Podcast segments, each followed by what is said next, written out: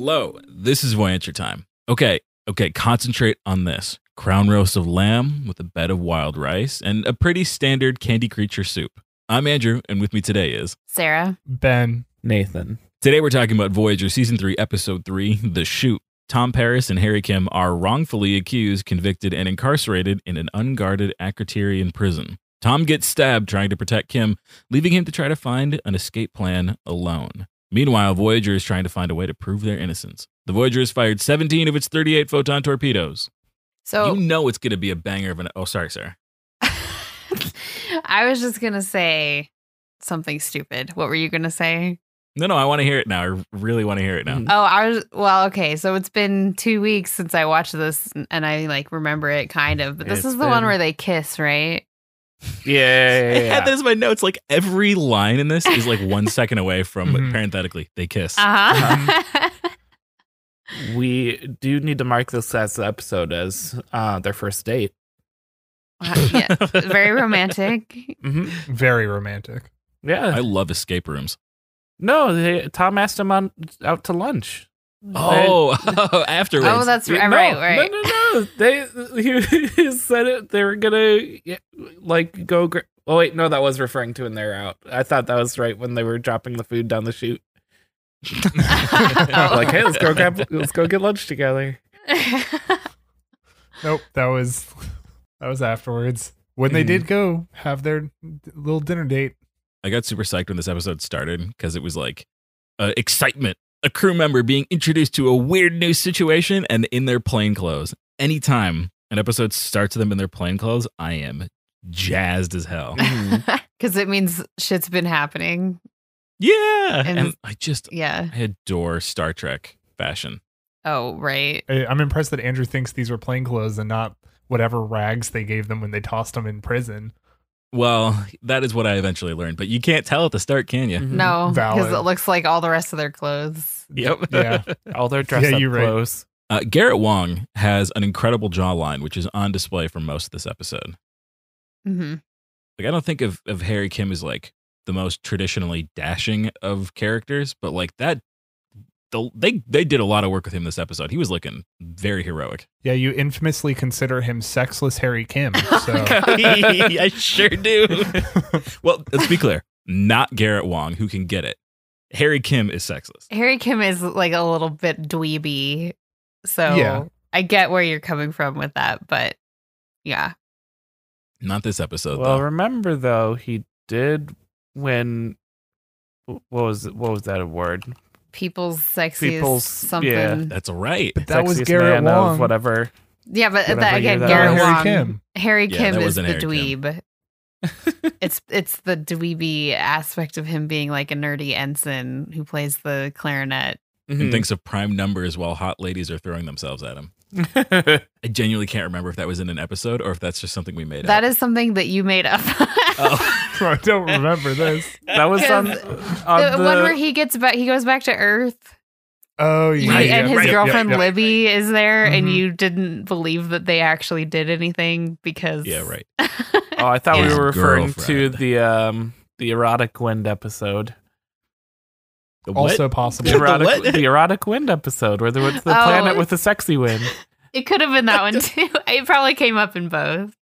Don't remember sexy wind. With the, the, with horny the sexy aliens. horny aliens. Oh, it was was that the wind that made them sexy too? No, it, there was no, they the just part, had pheromone winds. There was the part when he went off with that girl and then oh, she was right. like you know, trying to seduce him. And he, he was just mm-hmm. like, wait, what planet? How far did we go? And he's like right. doing all this science, math science, in his science. head. Yeah. To mm-hmm, be like, mm-hmm. wait a second. And completely stopped being interested in her at all. I need to get back to Tom and tell yeah. him this, About this. information. Right. Yeah. Did we like this episode? I liked this episode. I thought it was fine. Mm-hmm. I got kind of bored after Tom was too hurt to participate in the episode. Uh, because I liked their, I wanted more of their mm. like dynamic, you know, like mm. working together and, you um. know, kissing and stuff. But yes, all the kissing was the best part. Uh-huh. But this was a pretty traumatic episode for Harry, I will say. Mm-hmm. Just like, adding like to water. The things he needs to talk to a therapist about. Mm-hmm. Yeah. Like water from ducks back for him. Though. Ever-growing pile for Harry Kim. No, he seemed act, like legitimately torn up still, even at the afterwards, because he there was that part when he was ready to, because they put these like implants in their heads to make them all jumpy and the clamp prone to violence or whatever, and he almost hulked out on Tom, who's just lying there like delirious and sick, completely out of it, and he was very torn up about the fact that he did that, and Tom was just like, get over it. It's fine. And then they are fine, I presume. But the fact that they even had a scene where he was thinking about how that was something that affected him and he was very upset about it, like, that's a lot for what they've done for Voyager uh-huh. before. They've done like yeah, that's nothing. A really good point. So the fact that they had it at all was, I was like, wow, they must have really thought it affected him to include that, you know, couple line exchange. Because then Tom's like, you know what? I remember. I remember you saying, he's the my soft, friend. Sensuous touch of your lips against mine. Yes, that's what happened. That is what happened. Yes. That's a great point, though, because it's, you're right. It was so rarely does Star Trek really comment on the trauma of its characters. For, so for them to take any time like that at all is indicative of how much it, it must have hurt him. Mm-hmm. Although, I, I hate to bring this up. What? This only really seems to happen in relation to Tom Paris, because the last time they spent any time talking about it was in Threshold. Uh, I don't know. Did they really talk about it in that one? Really? Not in any meaningful way. They did. They got about they as have much a discussion, there. I guess, technically. I mean, I think that in that one, they just couldn't get away. What were they? How are they supposed to end it if they didn't have them have some kind of like, uh, I'm that was weird, right? Let's just move on and pretend this never happened. Like, I mean, I don't know how that episode could have ended without them having some kind of t- discussion. Lizard animatronic babies, main cast. Mm-hmm. Hey, I'm down. I love you- lizard people. Me too. I love the ruling lizard people. Andrew's completely forgotten about the Mass Effect. I just tangent. Are there lizard people in Mass Effect? Yes, we have talked about this before. To be oh, fair, you oh, did oh, refer to them as like, like more like fish people, didn't you? Yeah, I thought they were fish people. They're lizard fish people. Somewhere okay. in between. They're yeah. from an arid desert planet, so they're base. They must be more lizard than fish. Yeah, it, yeah. That, so I'm amending it to lizard, lizard fish, than, more than fish. Amphibian they, they, adjacent. They came. They came from a desert planet, and now they live on a water planet, which is a bad idea. But we'll talk about that. Well, we won't have. We don't have to talk about this at we'll all. Talk about that. We'll talk about that when we're not recording. We'll, we'll talk, talk about, about that in the Patreon. Never. It's too sad. It's in the. It'll be in the Patreon. It's very sad.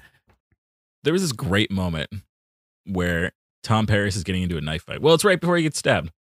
Mm-hmm. If that is usually a potential follow up to his things. Yeah. Very realistic knife fights in this. None of this John Wick crap where nobody gets hurt except for the guys John Wick are fighting. No, Harry Kim, or uh, Tom Paris just takes it boom, right in the gut. That wasn't my favorite part. I didn't Real enjoy quick. that. That was my favorite part of the episode. Moving on. Tom Paris got mortally wounded almost. Yeah, yeah. You know what? I would call that mortal wounding. He, mm-hmm. he would, didn't die from it, but that was That's pretty fair. mortal. Uh, my favorite part during that, though, was Harry Kim is being restrained. And he just like goes, go get him, Tom, from like the sidelines. Like, great, thanks. Yeah. Very encouraging. I think it's always like, so comical when like they try to portray Tom as this badass because he's just like unintimidating to yeah, me. Yeah, he's just, just a, yeah. He's barely less dweeby than Harry Kim. Just m- mildly. Yeah. Like, it's bad that I feel like I could beat up Tom Paris. That is not an encouraging statement. He's so preppy. Uh-huh. Like, yeah, he doesn't have any street cred. Like, they act like he does, and he just doesn't. You're right, because he's got sort of. He, there's definitely a toughness to him, but you're it, you you you hit it on the head there. There's no street cred there. He's the he's, toughest he's got, kid at prep school. That's yeah, what it right, is. exactly. Yeah, because yeah. he got arrested one time. When yeah, he he's got TPing the t- at night. Because he has the tallest popped collar. Yeah. He's Or the yeah. most pop collars. There's it the could go either way. Quantity, yeah. It's either quantity or volume, yeah. Right. He's got the pinkest shorts. Yeah, I mean, uh, yeah. He's he's the rich kid with daddy issues. He's the epitome of my dad could beat up your dad. No, yes. no, no, no, no. He's the epitome of my father will hear about oh, this. Oh, sorry. Oh, that is a savage assessment of Tom Paris. Especially because he does actually hate his dad. But I, mm-hmm. I don't really remember why that is the case. But I could still see him saying something like that when he oh, was at, a teenager. At some point, yes. In his past, he definitely did that. Before he disappointed his dad so much that he just leaned into the... daddy now issues I hate my dad. Thing. I hate mm. my dad now. Yeah. Friendship Those ended Delta with that. Thighs have no respect. My father will be hearing about this. All I can think about now is Tom Paris in a white polo and plaid shorts with one of those like um you know, sail bracelets mm-hmm. around his wrist and a sweater tied over his shoulders. Yep. When it's like but, sunglasses on the back of his head. Oh mm-hmm. fuck. Mm-hmm. Oh, that makes it so much worse. But it's completes like the look there. Uh-huh. Yeah, it does. I was thinking like fifties old school prep, but now I just picture like shitty two thousands guy with his Oakleys behind his head. Mm-hmm. Uh, yeah. It must be really nice if you are Janeway to be in a sector where you always have the most technologically advanced ship. Mm-hmm. That's convenient. Yeah, that doesn't last forever. Oh, true. The, the B O R G are coming. Yes, but... And well, I think I'm really, I'm sorry, I'm sorry. Wait, I'm sorry I just did that. I'm, is there somebody got, in the room who doesn't like them and you needed no, to like spell it so they didn't did, get scared? No, did, he spell, did he spell the word? Did he, spell he spelled it, it oh, so no. that somebody wouldn't get excited. I, I've just gotten to the point where I'm used to like doing that around my daughter. So I'm sorry I just treated you all like your two-year-olds. I'm very scared of them. We used I know to do you spelled Andrew. I can spell we, it, Andrew. So this is actually an original. This is a season one uh, concept that they worked on. And um, the reason why I got pushed all the way back to season three was because the writers just could not figure out how to make it work because they really, they're like, the core of it is that it's a prison episode. And the thing that makes a prison story work is it exposes the main character's humanity through the passage of time. And in Voyager, they just don't have the luxury of putting Harry Kim and Tom Paris in prison for thirty years. So that's where the clamp came from. And I, I actually thought it worked really well, even though the writer just did not like this episode. He thought it wasn't a good one as a result. Well, there wasn't enough kissing. There wasn't. Yeah. That's the main problem. That was the other thing every prison story needs is more kissing. Yeah. But yeah, no, that's a good, that's a good point, though. Just kind of a... a means of accelerating that, like, yeah, just not having to deal with, like, this, the other repercussions of, like, the passage of so much time. Like, okay, well, right. Has Voyager been doing the rest of that time, X Y Z? Mm-hmm. Like, having kind of that external force that kind of replicates that experience, I guess, yeah. Yeah. I personally would have enjoyed the insane choice they could have made, which was to let the two of them be in prison and just continue on their way. And then for the rest of the T V show, it's Voyager getting to Earth, and then we just check in with Harry and Tom in prison. Just every once in a while. That would be on. An insane choice. You are right. That would be very weird. Because, I mean, I could see them doing that for... I mean, if it was a show coming out now, I would I could see that for like an arc of a se- of an episode right. of like a season. I mean, but then they get back eventually somehow, right. they, or yeah, or they get get killed in prison somehow. Like they're just going to end that storyline at some point because they don't want to continue right. to return to it. Can you imagine though? You just sit down for your sci-fi T V show that also has a prison drama in it. The show would have gotten canceled. Like yeah. People would have been like, I don't know what's going on on this show anymore, but they're making some really weird choices. brave, I, I got up to choices. Get some popcorn. Are we watching the same show?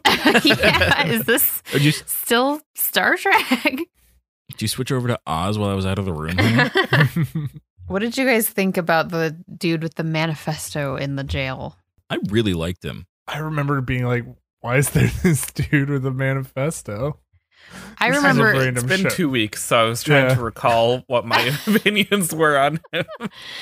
I, I didn't write a ton of opinions down about him, but I did like the part when he tries to give Harry his manifesto, and I'm like, how the fuck is Harry going to read that? It's not in English. It's in some alien language. I, I guess if they're in jail, he has time to learn the language that it's in, but... But he's too angry. He's only been there like four days. Yeah, uh-huh. He's not going to be able to just look at it and know what you're talking about, dude. That's a great point, too, because you see it written at some point, and it is like completely unintelligible. Yeah, uh-huh. It's just like pictures, and I don't even know what he, it, what language they were trying to make it look like. I really liked him because it was tough to get a read on him. Mm-hmm. Like, the, you sort of get the idea that he's going to be like the thief with the heart of gold, like that archetype, or like the prison sage or whatever it is. But like the actor is playing him just weird enough that he comes across as none of those things and just unhinged. Mm-hmm. Like yeah. he, he thinks he has it all figured out, but it is like, it seems like maybe he does, but also maybe like prison has just gotten to him, and it's tough to get a read on him, which is so unusual in this fiction. Yeah. And it was interesting because he did.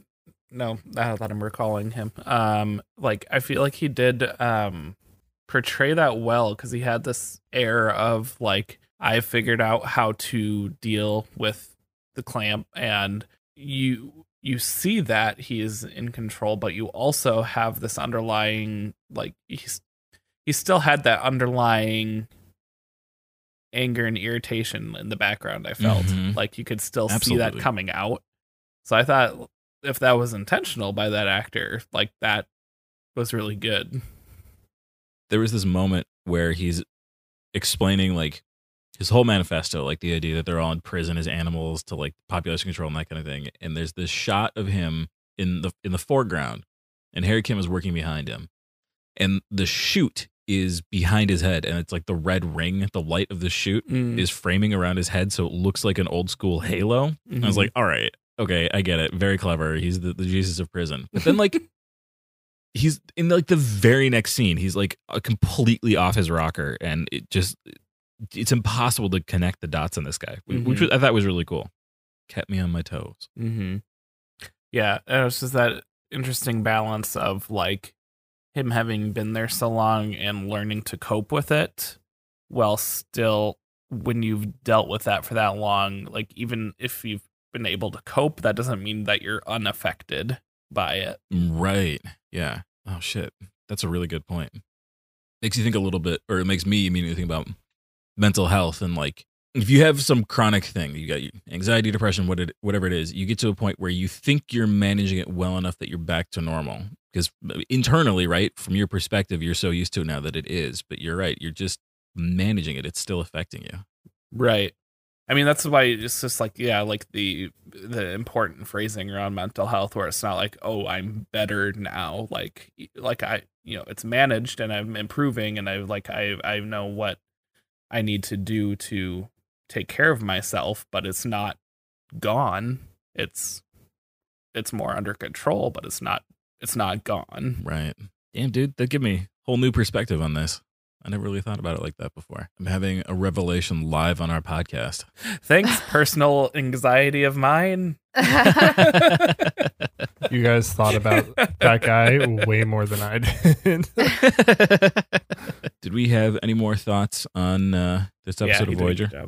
Uh, I do have an actor fact for you. Is it about that guy? It's not about that guy. Dang it. It's about Ambassador Lyria. His name is Robert Pine, and he was in a single episode of Dallas. Yeah, he was. As psychiatrist.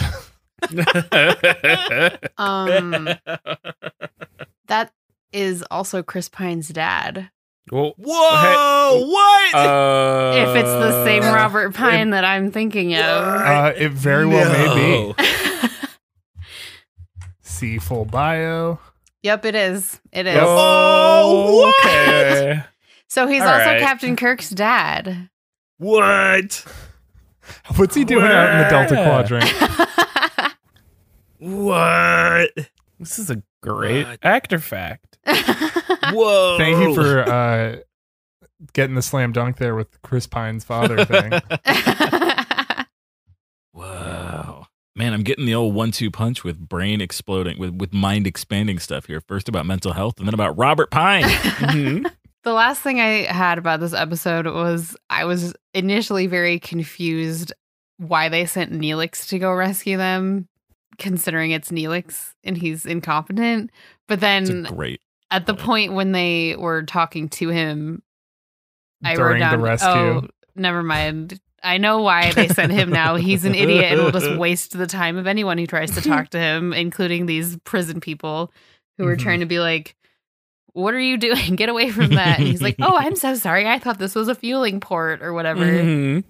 I mean, I believe that Neelix would accidentally go there to try and get fuel, and it's not actually that. So it makes it did make sense in the end.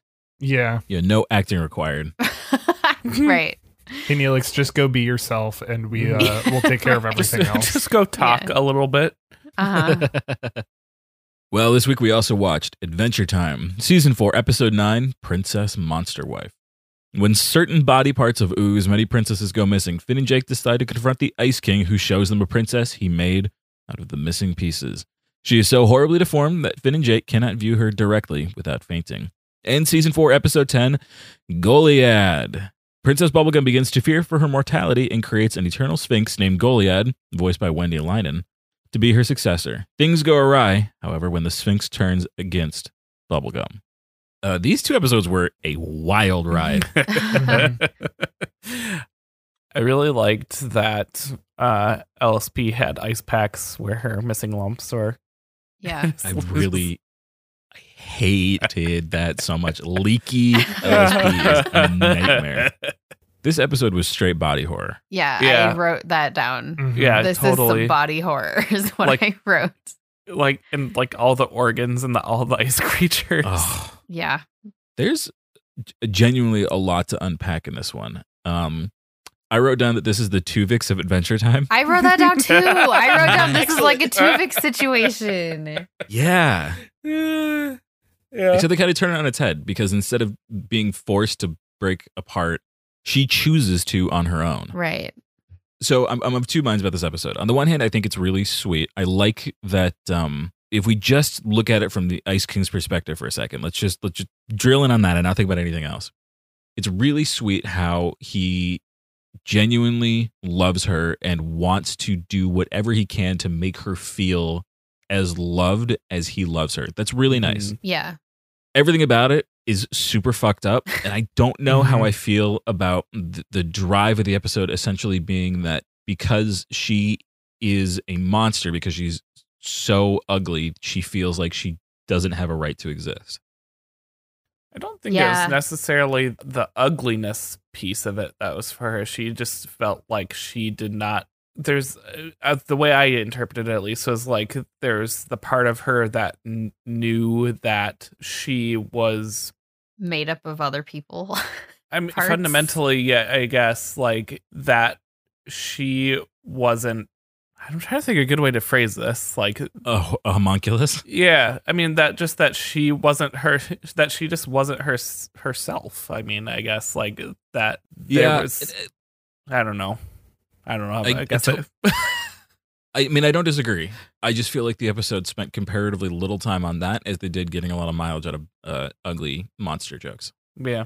Yeah. And I, I don't think it's really a problem here because she is objectively a scary monster. She's got like this weird three-pronged mouth and is made out of a bunch of different body parts sewn together. That's that's terrifying. Yeah. Um, I just wish they had leaned a lot more into what you were talking about, Nate, more into... She is created of other people. Is it the right thing for her to do to to, to return those body parts, even though she had no fault in, in being the way she is? Mm-hmm. Mm-hmm. It's very Tuvix. Yeah, except for she chose at the end to cease yeah. existing instead of him throwing a huge hissy fit, which I'm not saying I don't blame him for that, mm-hmm. but... Yeah. It is I actually think, really interesting. In, oh, go ahead, Ben. I was going to say, I think having... having someone screaming to like beg for their life in a children's show the way that Tuvix did in that episode yeah. would be a little bit heavy, even yeah. for this show. A little much, yeah. But yeah, it's it's definitely a strong difference. It um, it's an interesting counterpoint to Tuvix in that they they they both are basically they have the same origin. They're created from from other people into a new person. Does this reflect negatively on Tuvix the person? Should he have been more willing to be reconstituted back down into uh, Tuvok and, and Neelix? I think it's a zero-sum thing. Like, I don't think either of them are wrong. My issue it's, with Tuvix was not necessarily his response so much as Janeway's. I still flip-flop on what my actual opinion mm. on that decision is. Mm-hmm. So, like, I don't necessarily know that. I don't know that Tuvix's opinion, like his choice, was immoral because, like, he is he had personhood at that point. So it felt to me more like the decision of whether to, like, give an organ, you know, mm. like to donate an organ to someone who needs one. Like, if that was if. It gets into that. Knowing it'll that kill you, though. Yeah, right. It's interesting that you that you frame it in the context of morality. Like, I, I don't know if either of these choices were moral or immoral. Um, so often in our culture, we celebrate self-sacrifice, right? Like, the honorable thing to do, the, the, the noble thing to do in any situation is whatever. If, if it if it requires you to make a big sacrifice, it's probably the right thing to do, and it's worth rewarding and celebrating that. And I think it is that is definitely the message that this episode of Adventure Time is passing along. And I don't know if that's a right one or a wrong one. I um, certainly we could do with more. Um, uh, uh, what's the word I'm looking for? What's the opposite of selfishness? Selflessness. The, yep, that's the one. Thank you. But I don't know if if it's if it's necessarily fair to frame, like you said, Tuvix's actions as immoral or wrong or anyway. Mm-hmm. I, I, I don't know how to feel about that. Just because he did, he did the, the, is it selfish to want to stay alive? To me, it feels like the difference of when you're talking about, like, self-sacrifices being celebrated. Like, yes, that, like, it's it is a an, a noble thing to celebrate, but does that mean you have a moral obligation to make that decision? Right, right. I hope you're not actually asking that because I don't have any answers. I know. I think it's a, a rhetorical question because if any of us gave an answer, I think it would be a little bit, uh, we could never live up to the question. Uh, yeah. yeah, absolutely. Many smarter people than I have discussed this for many years, so I'm not going to, like, yeah, it's definitely rhetorical. rhetorical. Love that Ice King Disney song, though. Um, I have the note, two normal jelly beans. Does anyone know what that might be? I wrote that down too. I don't remember. It must have been important though. If we it, both I had that, probably yeah. was something Ice King said. Oh, I feel like it was like when they were watching a movie or something, and he's like giving her something, but they weren't like actual jelly beans. I don't know. I don't remember. There, I think that you. It's telling that I don't remember it either. I think he was trying to make some anecdote about how she is normal when she wasn't feeling normal. Okay. Yeah. I'm Googling Adventure Time. Two normal jelly beans. Uh, meanwhile, I want to. Rem- I remembered this from my notes. Uh, just saying, work that runway, girl. Of Princess Monster Wife, just wa- strutting down the runway with, with all those penguins. With all the penguins. Yeah. I appreciated that. I want to walk down a runway of penguins. Um. All right. I, I, I, I don't know much more to say about this episode. Does anybody else? No. No. So I have an important question that was posed right at the very beginning of this this next episode. Um, does Jake get dumber when he gets smaller because his brain is smaller? I think the answer to that is yes, because we learned in the that poison episode with the. And then what was the what was that cat? The assassin cat. Oh yeah, that his organs do resize because he, right, you know, filtered out that poison by enlarging, yeah, enlarging all of his organs. Yep. So yeah, yep, that, brain yeah. has to go small. He gets squirrel brain in these situations. Uh huh. Mm-hmm. So how did we feel about this weird episode of Adventure Time? We have a new child now. That's we yeah. have two, well, two new children, I guess. Mm-hmm. Yeah, that's a lot. Uh-huh. They're like locked in a battle of minds for all time. Eternal psychic battle. I really hated the forehead eyeball pinnacle thing. Did not like that at all. Uh, I am.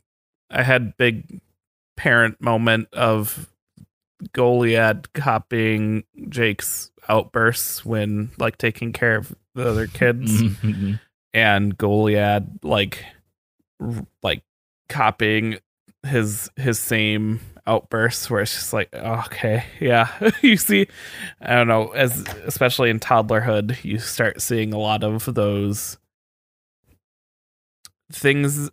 Uh, they're really, kids are just like a mirror of yourself at this age, because they're like mirroring so much of what they're seeing.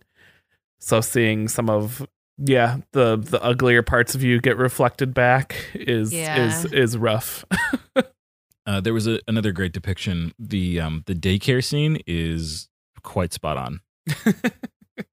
Oh, when everyone's screaming and the the teacher's just like, now calm down, kids. The thing is that kids of that age do respond very well to um to, to limits and schedules and that kind of thing. Mm-hmm. Um, so it's not quite that bad, but I can imagine that someone who doesn't enforce those sorts of things would just be it, it would be chaos. So. With Goliad going going the path that they did and being, I forget how they phrased it, but like being a piece of P B, does that mean that like P B is is is evil?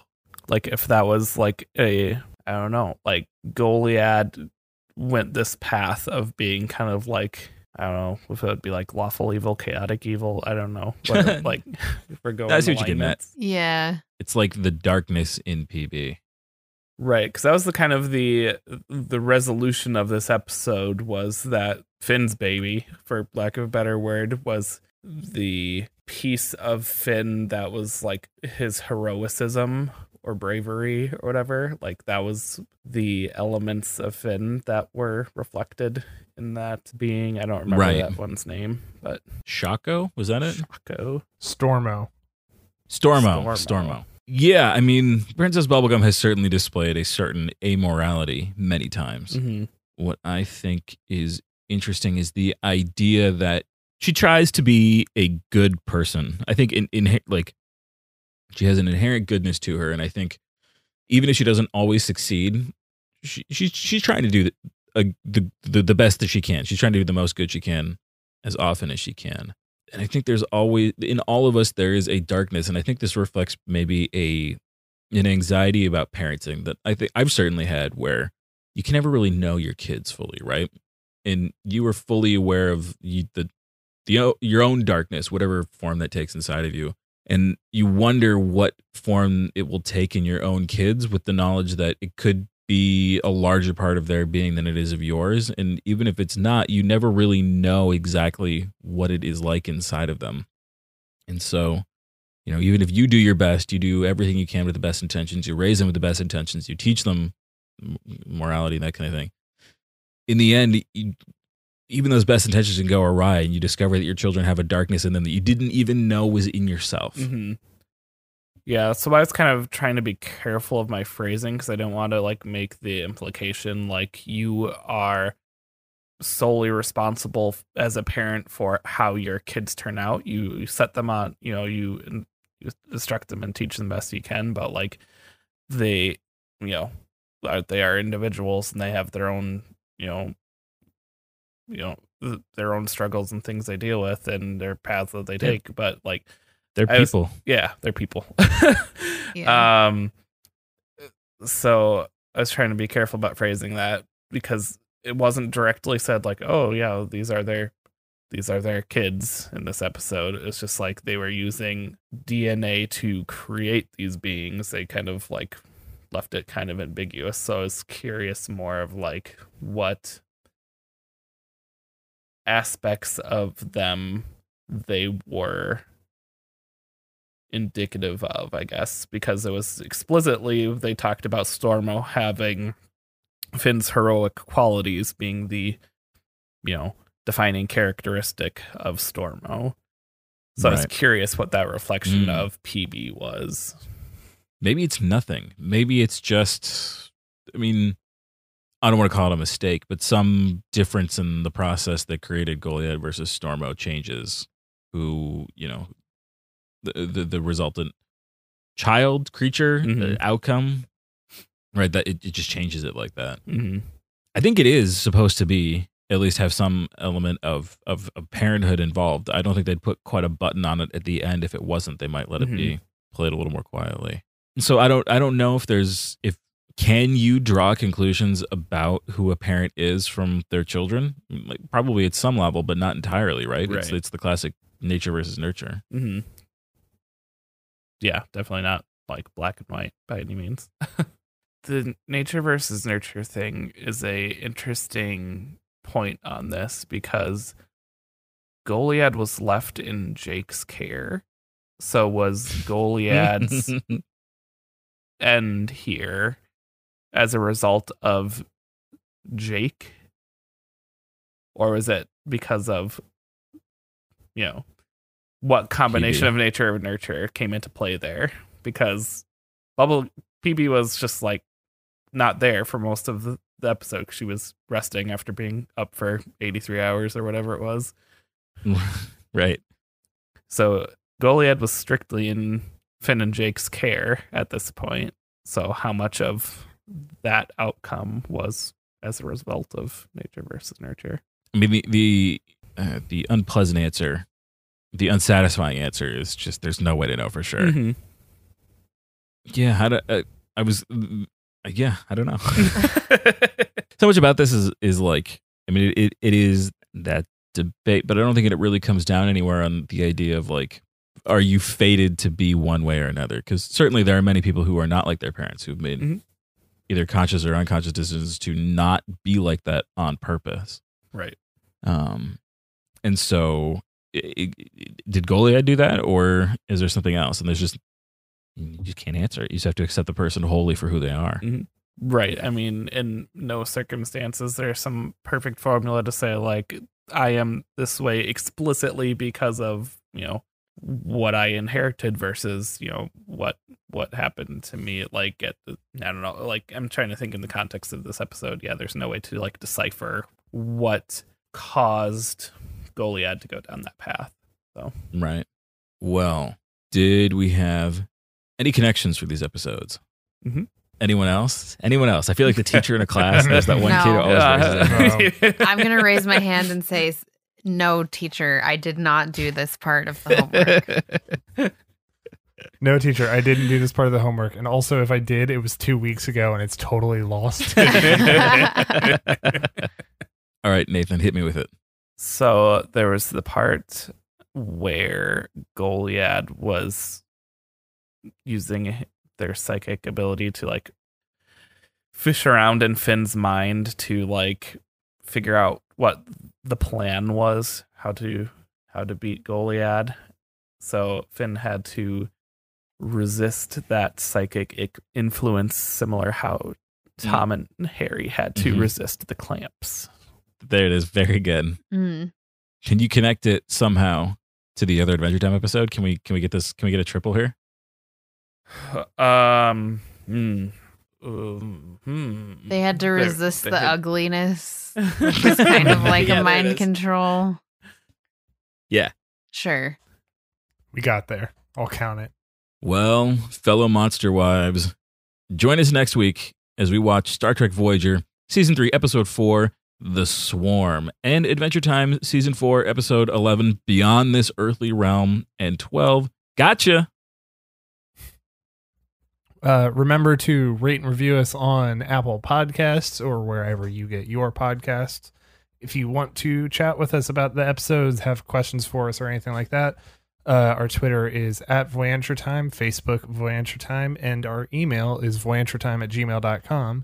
And if you want to chat with us again, but in real time, uh, our Discord server, the invite is in the show notes. Please join. Um, Ice King loved his his piecemeal wife as much as Harry loves Tom. Oh, it's a connection triangle. I can connect all three, but it was a triangle of connections. I see. I see. Can you connect the two Adventure Time episodes? Because right now I'm looking. They both have Finn and Jake. Yeah. Boom! Man, Andrew's real easy to please, huh? I'm a simple man, just like my connections. In the meantime, we'll just wait for you here. By the mausoleum. With our backs turned. And our defenses lowered. Come along with me and release for the galaxy. We got stuck in Delta Quadrant. We'll get home eventually. Come along.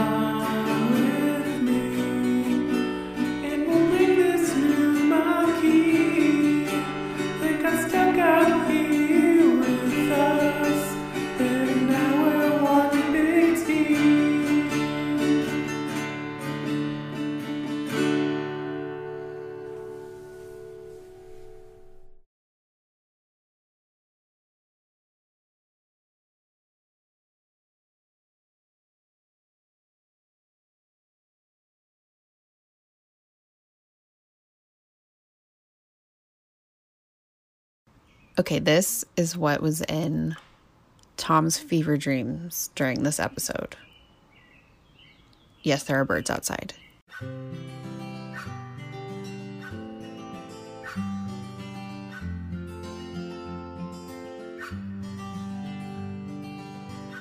Harry, I won't make assumptions about you hiding in the holodeck. Is it 'cause of me? Harry, one time I was having some tomato soup. I choked on it, was like I couldn't breathe. I know I said I liked those girls down in stellar cartography, and I guess I kinda do. But the best thing that I ever did was hooking up with you. So if I just showed up at your quarters, would you have me? Would you want me? Would you tell me to go frick myself? This is a network show. In the holodeck, we'd play some pool or ride on gondolas or some nerdy thing. You're Beowulf and Kings. I don't know anything, but I know I'd kiss you.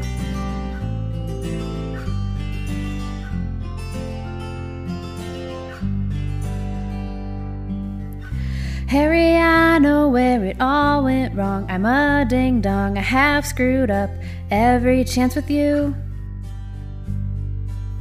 I just can't help it, it's my nature. I'm a flirt, you know that. And I've gone through the whole crew. You heard the rumors from Icheb. Oh wait, he's not in the show yet. That's a spoiler, never mind. But the best thing that I ever did was hooking up with you. So if I just showed up at your quarters, would you have me? Would you want me? Would you tell me to go frick myself? This is a network show. In the holodeck, we'd play some pool or ride on gondolas or some nerdy thing. You're Beowulf and Kings. I don't know anything, but I know I'll kiss you.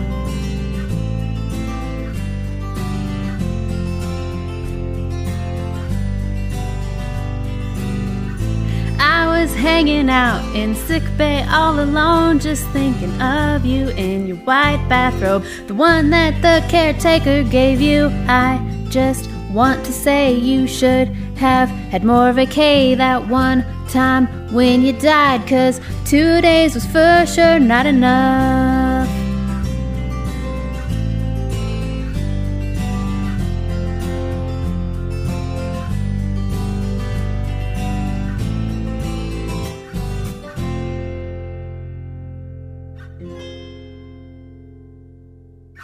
Harry, I'm out out in the hallway right outside your room. I brought some soup, you know that it's my fave.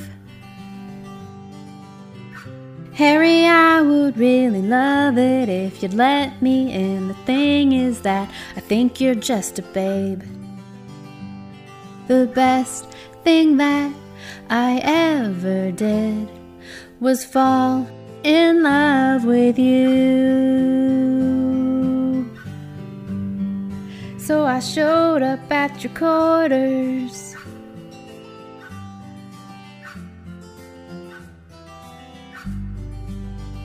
Yeah, I showed up at your quarters.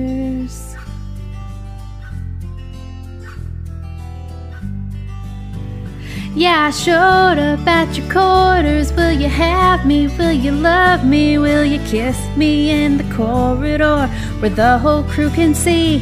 If you kiss me, will it be just like the first time? Will it make us feel like kings? I'm just Tom Eugene. I don't know anything, but I'd love to kiss you.